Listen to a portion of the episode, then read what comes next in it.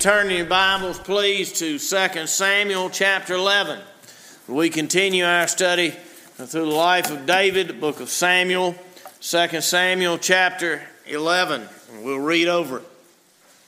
In the spring of the year, the time when kings go out to battle, David sent Joab and his servants with him and all Israel. And they ravaged the Ammonites and besieged Rabbah, but David remained at Jerusalem. It happened late one afternoon when David arose from his couch and was walking on the roof of the king's house that he saw from the roof a woman bathing, and the woman was very beautiful. And David sent and inquired about the woman.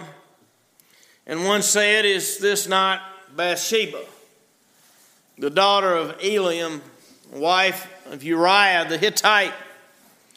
So David sent messengers and took her, and she came to him, and he lay with her. Now she had been purifying herself from her uncleanness. Then she returned to her house, and the woman conceived, and she sent and told David, I am with child. So David sent word to Joab Send me Uriah the Hittite. And Joab sent Uriah to David. When Uriah came to him, David asked how Joab was doing and how the people were doing and how the war was going. Then David said to Uriah, Go down to your house and wash your feet. And Uriah went out of the king's house, and there followed him a present from the king. But Uriah slept at the door of the king's house with all the servants of his lord and did not go down to his house. When they told David Uriah did not go down to his house, David said to Uriah, Have you not come from a journey? Why did you not go down to your house? Uriah said to David, The ark and Israel and Judah dwell in booths, and my lord Joab and the servants of my Lord are camping in the open field. Shall I then go to my house to eat, drink, and lie with my wife? As you live and as your soul lives, I will not do this thing. Then David said to Uriah, Remain here today also, and tomorrow I will send you back. So Uriah remained in Jerusalem that day and the next. And David invited him, and he ate in his presence and drank, so that he made him drunk. And in the evening he went out to lie on his couch with the servants of his Lord, but he did not go down to his house. In the morning, David wrote a letter to Joab and sent it by the hand of Uriah. In the letter, he wrote, Set Uriah in the forefront of the hardest fighting, and then draw back from him that he may be struck down and die. And as Joab was besieging the city, he assigned Uriah to the place where he knew there were valiant men. And the men of the city came out and fought with Joab, and some of the servants of David among the people fell. Uriah the Hittite also died. Then Joab sent and told David all the news about the fighting.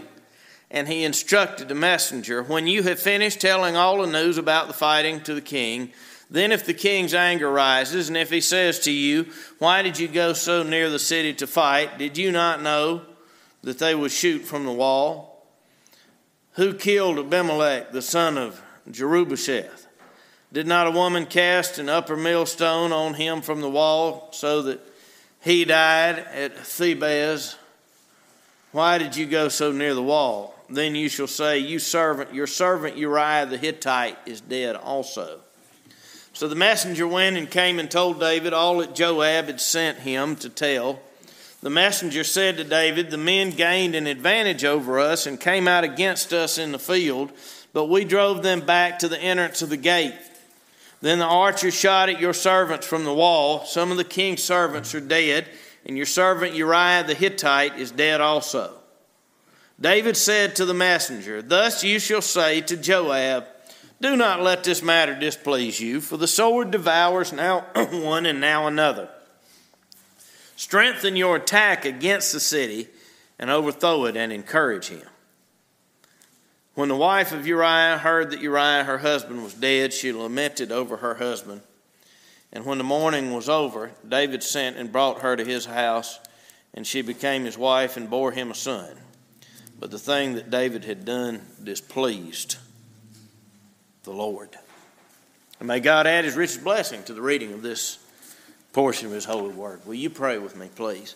Again, our Father, we are thankful for your word, and we pray that by the power of your Spirit that you would come and speak your word to us, that we might hear the voice of Jesus Christ, the good shepherd in our hearts, and that his sheep would know him and follow him see him high and lifted up and offer ourselves to him promptly and sincerely. In spite of the inability and sin of the preacher, we pray in Jesus' name. Amen. Be seated, please. Downfall.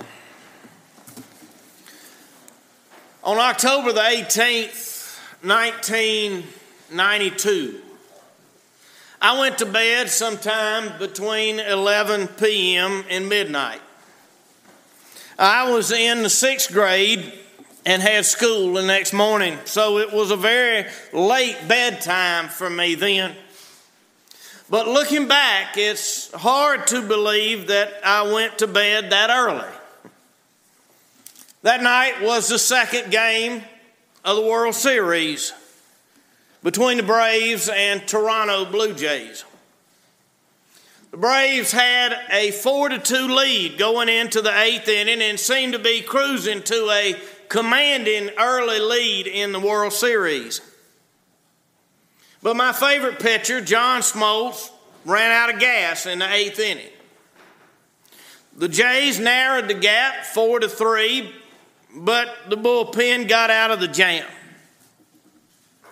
At the end of the regular season, the Braves had traded with the Red Sox for Jeff Reardon, one of the most dominant closers of the time. Now, I don't remember if I was just exhausted or was threatened with corporal punishment if I kept watching TV or what, but I went to bed after the top of the eighth inning, confident that Atlanta would go up two games to none on Toronto the way the regular season and the championship series had played out, it just seemed like the Braves were invincible at that point. The next morning, I was shocked to find that Atlanta had lost the game five to four. It was the beginning of a three game losing streak that demoralized the team and its fan base and ended with the Braves being handily defeated in six games.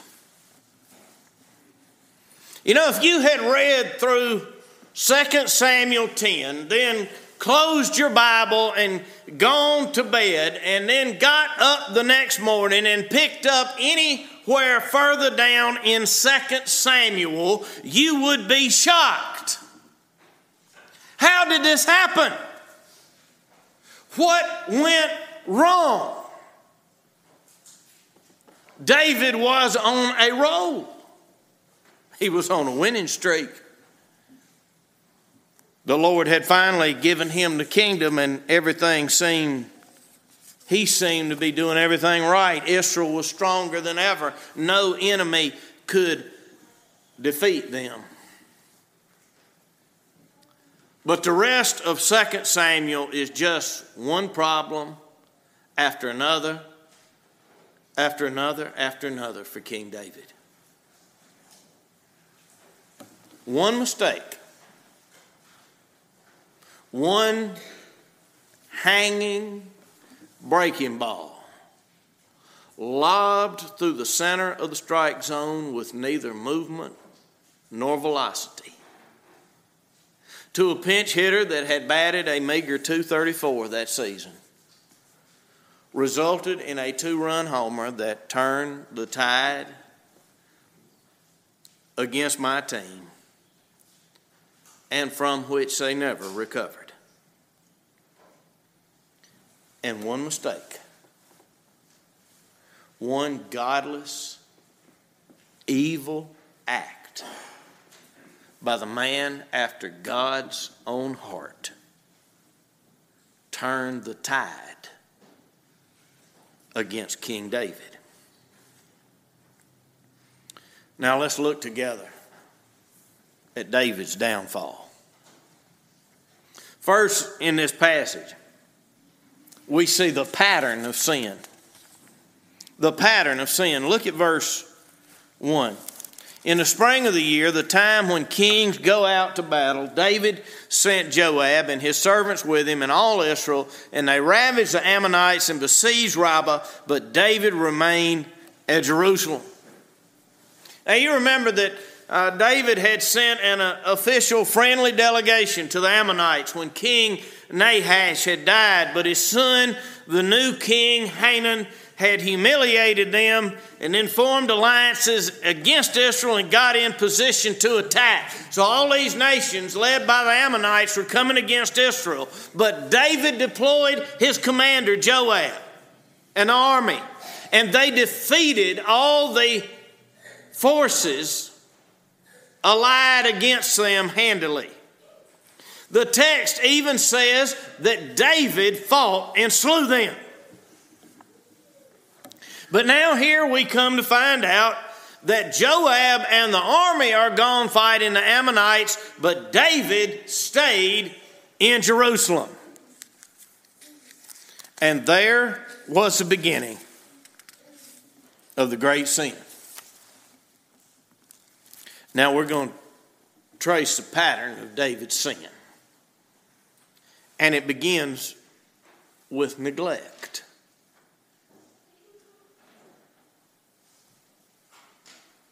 David was back in Jerusalem while Joab and the army were fighting the battle. We sin when we're not busy doing what we're supposed to be doing. Idle hands, idle minds, the devil's workshop and tools. It's important in life to keep busy, to keep busy with good constructive, industrious activity. Go back to the Garden of Eden, and you remember how after the servant, the serpent tempted Eve and she ate the forbidden fruit, it says she gave it to her husband who was with her. Adam was there all the time. Doing what? Nothing not taking care of his wife, not taking care of the garden. Neglect. Second, desire. Look at verse 2. It happened late one afternoon when David arose from his couch and was walking on the roof of the king's house that he saw from the roof a woman bathing, and the woman was very beautiful. And David sent and inquired about the woman, and one said, Is not this Bathsheba the daughter of Eliam, the wife of Uriah the Hittite? He saw a beautiful woman taking a bath. Immediately he got interested. Asked, Who is that woman?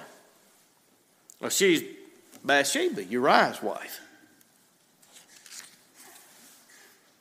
Jesus says, You have heard that it was said, You shall not commit adultery, but I say to you that everyone who looks at a woman with lustful intent has already committed adultery with her in his heart.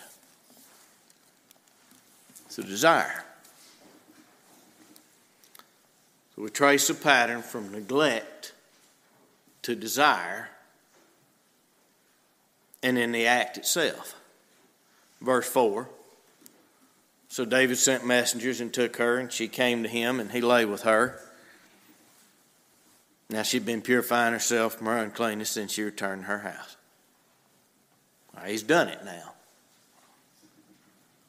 Neglect, desire, the act.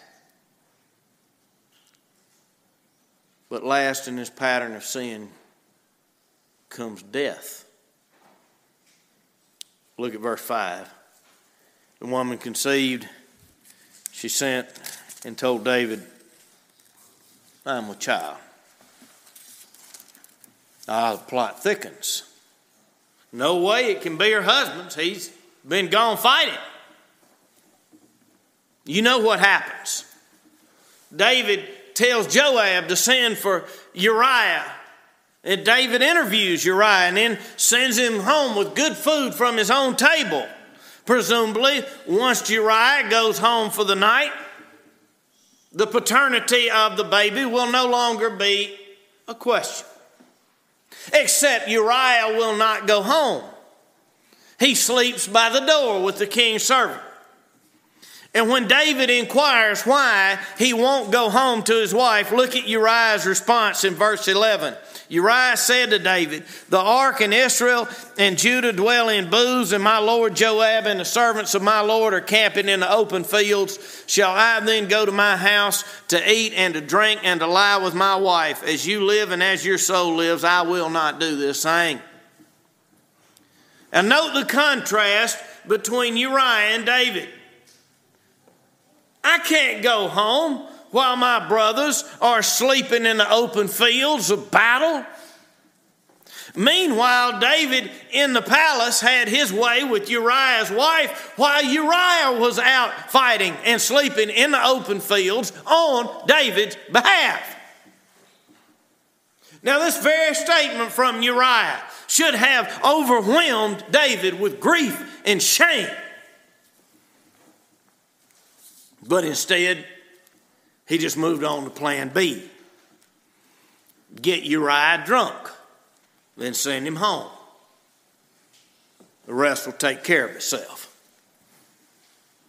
But Uriah, drunk, has more self control than David, sober.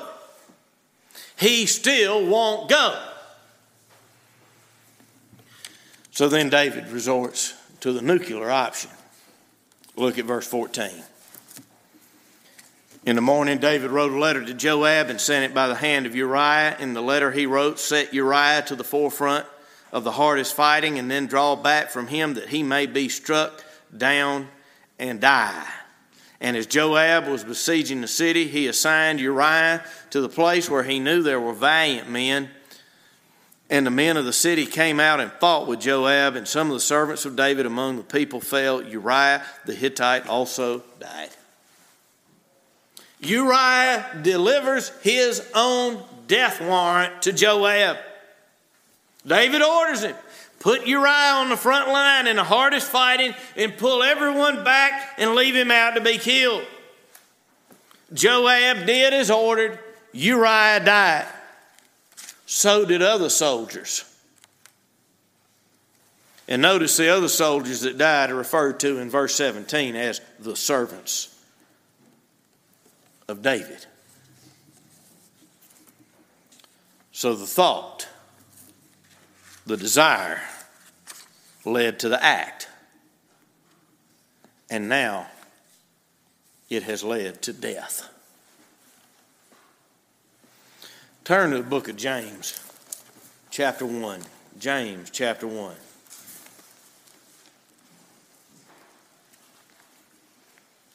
And look at verse 14. James 1:14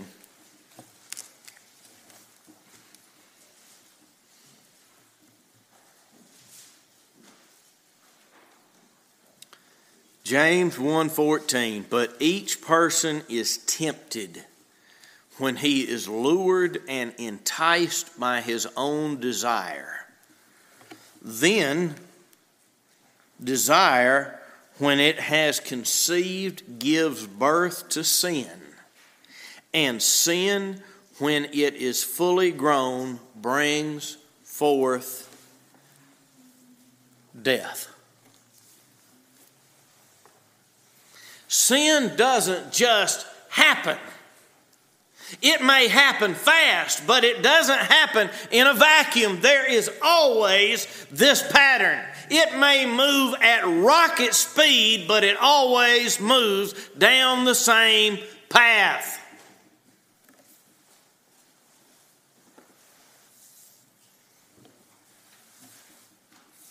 You keeping yourself busy with good, productive activity.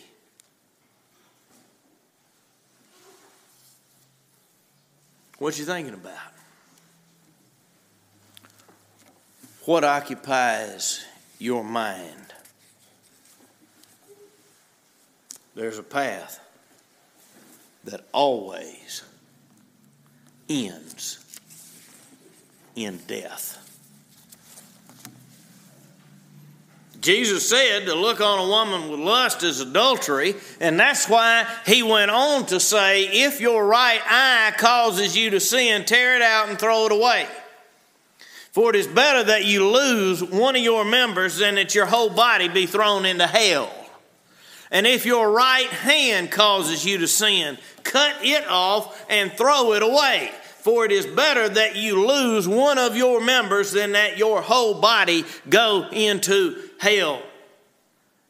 Now, he's not literally saying mutilate your body. He's saying if something is causing you to sin, get rid of it.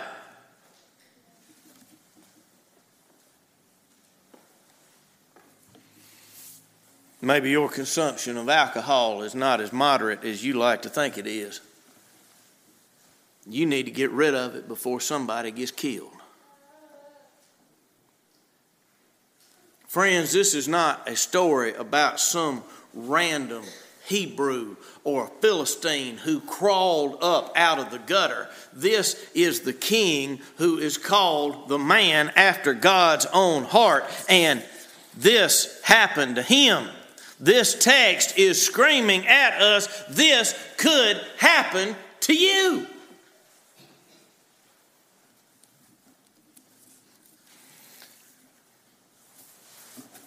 Maybe you need to get rid of the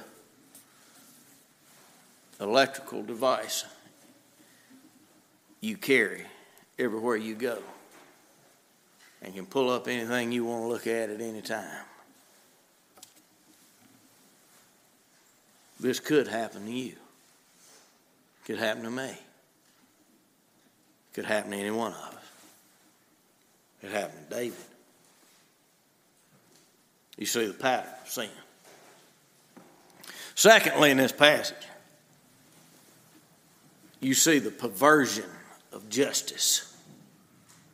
The perversion of justice. Now, back on the text, look at verse 22. So the messenger went and came and told David all that Joab had sent him to tell. The messenger said to David, The men gained an advantage over us and came out against us in the field, but we drove them back to the entrance of the gate. Then the archers shot at your servant from the wall. Some of the king's servants are dead, and your servant Uriah the Hittite is dead also. David said to the messenger, Thus shall you say to Joab, Do not let this matter displease you, for the sword devours now one and now another. Strengthen your attack against the city and overthrow it. And encourage him. You see, David's response to the news that several soldiers and Uriah are dead. He says, Tell Joab, don't be discouraged. People die every day. That's the nature of warfare. Good job. Press on. Keep up the good work.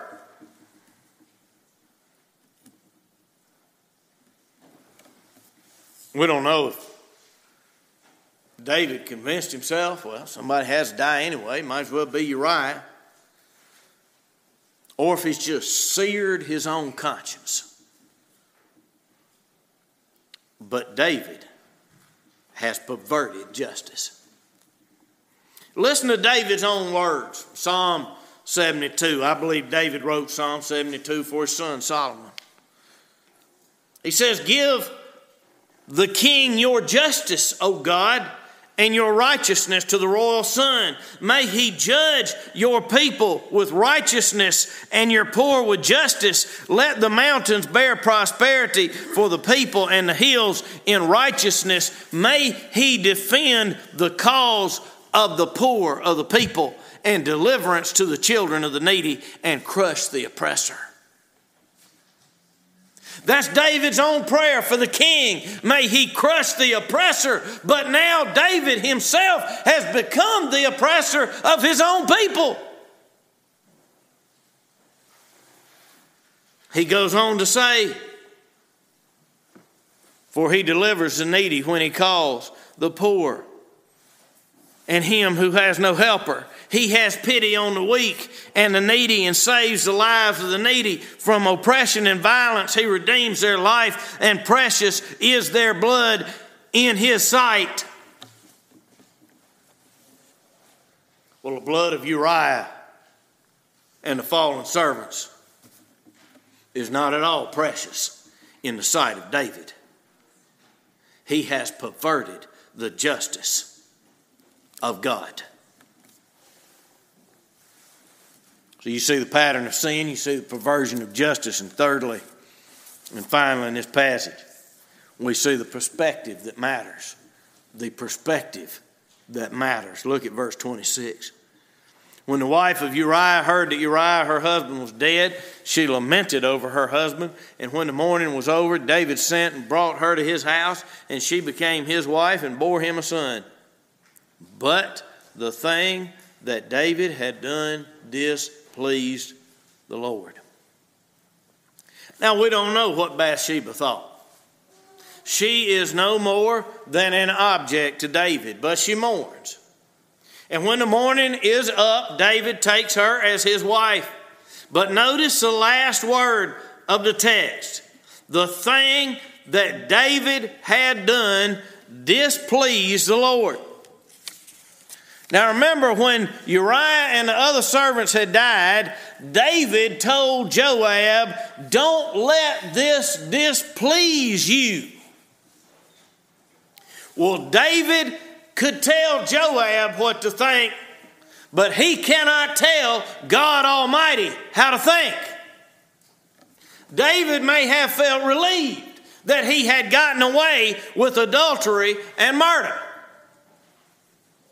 but it was wrong. God saw what he did, and God was not pleased. You know, the only perspective that matters is God's. I may think I'm a good person, at least better than average. May even fool a few of you into thinking I'm a good person. But God says I'm a sinner. And His word on the matter is the only one that counts. He's seen it all. Every action, every thought, every secret. And no creature is hidden from his sight, but all are naked and exposed to the eyes of him to whom we must give account. David has perverted justice in Jerusalem. But justice will never be twisted at the throne of God. And if we get justice from God, we will go to hell.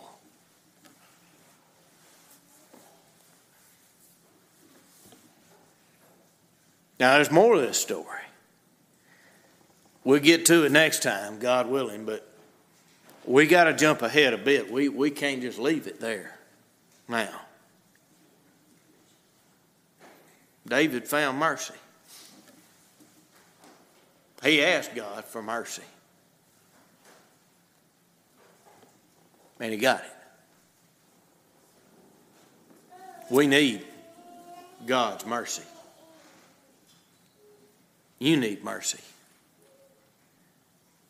That's why God sent His Son Jesus into the world to bear our justice so that we can receive mercy. Jesus died on the cross because David took Bathsheba and murdered Uriah the perfect king died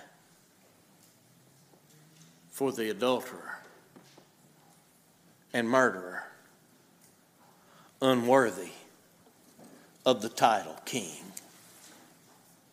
of Israel. There is mercy in Jesus Christ for sinners. Do you know yourself to be a sinner? You see yourself as God sees you. That's the only perspective that matters. There is mercy in Jesus Christ